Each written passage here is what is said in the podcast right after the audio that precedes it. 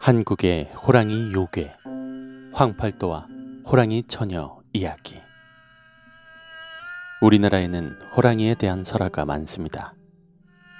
대표적인 것을 몇 가지 언급하자면 호랑이에게 자기 형이라고 속여 죽을 때까지 부려먹은 남자의 이야기에 해와 달이 된 오누이에서부터 삼국유사의 건국 신화에 이르기까지 호랑이가 참 많이 나옵니다.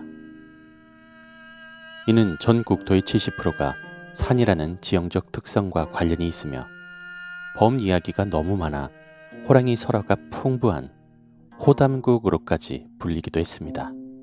그리하여 호랑이에 관련된 요괴들도 굉장히 많은데요. 먼저 들려드릴 이야기는 황팔도입니다. 황팔도는 사람이 신비한 책을 읽고 호랑이로 변한 존재인데요. 서양의 늑대 인간과도 약간 비슷한 느낌이 듭니다. 옛날 충청도 어느 마을에 황시성을 가진 한 가난한 효자가 홀어머니를 모시고 아내와 살고 있었습니다. 그러던 어느 날 어머니가 병에 들었고 어떠한 약을 써도 효과가 없었습니다.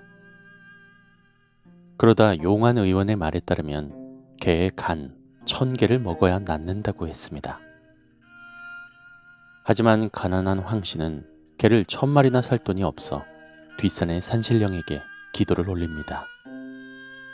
어느 날 산신령에게 기도를 하던 황 씨가 깜빡 잠들었을 때 그의 꿈에 한 백발의 노인이 나타나 너의 효심이 지극하니 이 책을 주겠다. 이 책만 있으면 개간 천 개를 구하는 것도 가능할 것이다. 라고 말하곤 사라집니다. 잠에서 깬 황 씨의 옆에는 정말로 웬 책 한 권이 있었습니다. 백발 노인의 말대로 그 책을 읽어보니 몸이 부르르 떨리며 커다란 호랑이로 변신했고 책을 다시 읽으니 다시 사람의 모습으로 돌아오게 됩니다.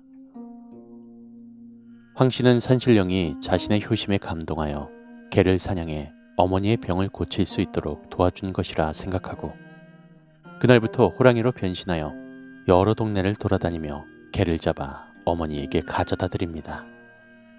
드디어 황 씨는 999마리의 개의 간을 구해드릴 수 있었고 어머니의 병은 점점 호전되어 한 마리의 개만 더 잡으면 어머니의 병을 완치할 수 있었습니다.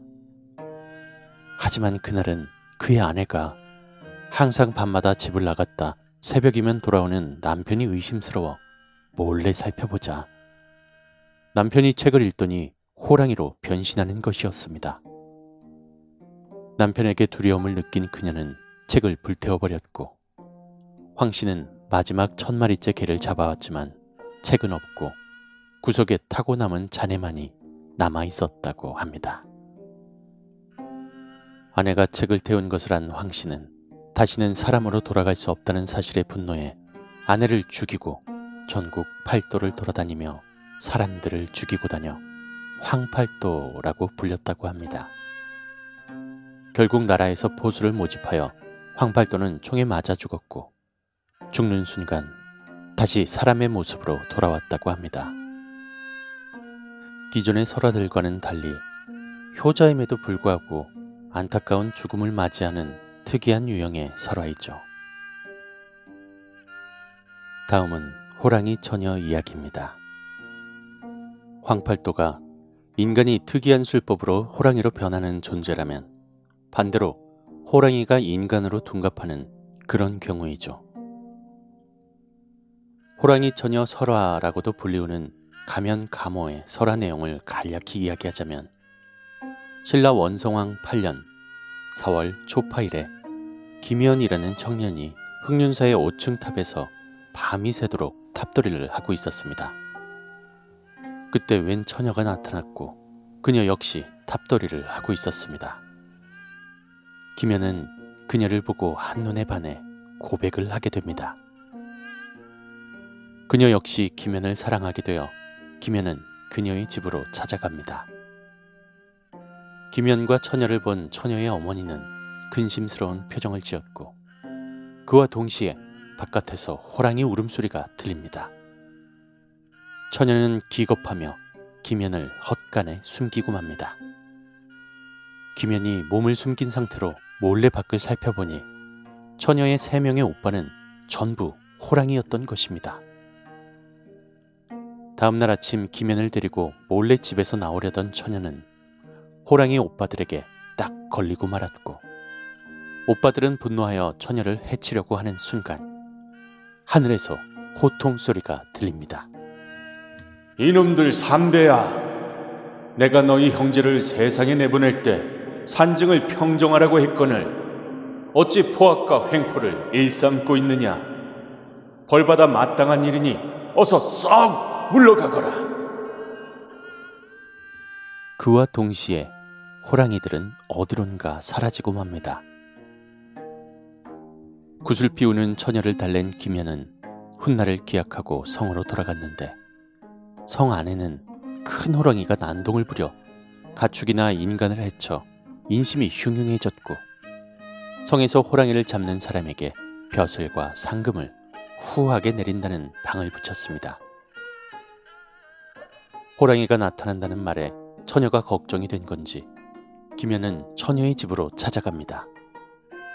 하지만 그녀는 자신은 죄가 많다며 김연의 검을 뽑아 자결하였고 그 순간 처녀의 모습은 큰 호랑이로 변했습니다. 그녀는 인간으로 둔갑할 수 있는 호랑이였으며 오빠들의 죄를 자신이 대신 뒤집어 쓰고 죽어 김연에게 벼슬을 받게 한 것이죠.